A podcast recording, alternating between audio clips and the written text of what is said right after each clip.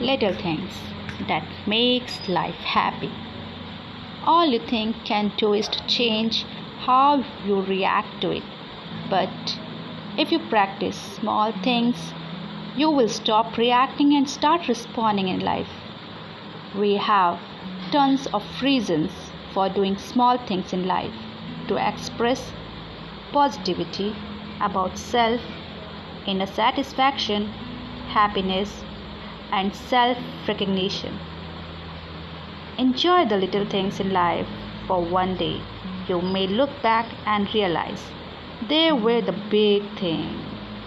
For more updates, don't forget to subscribe.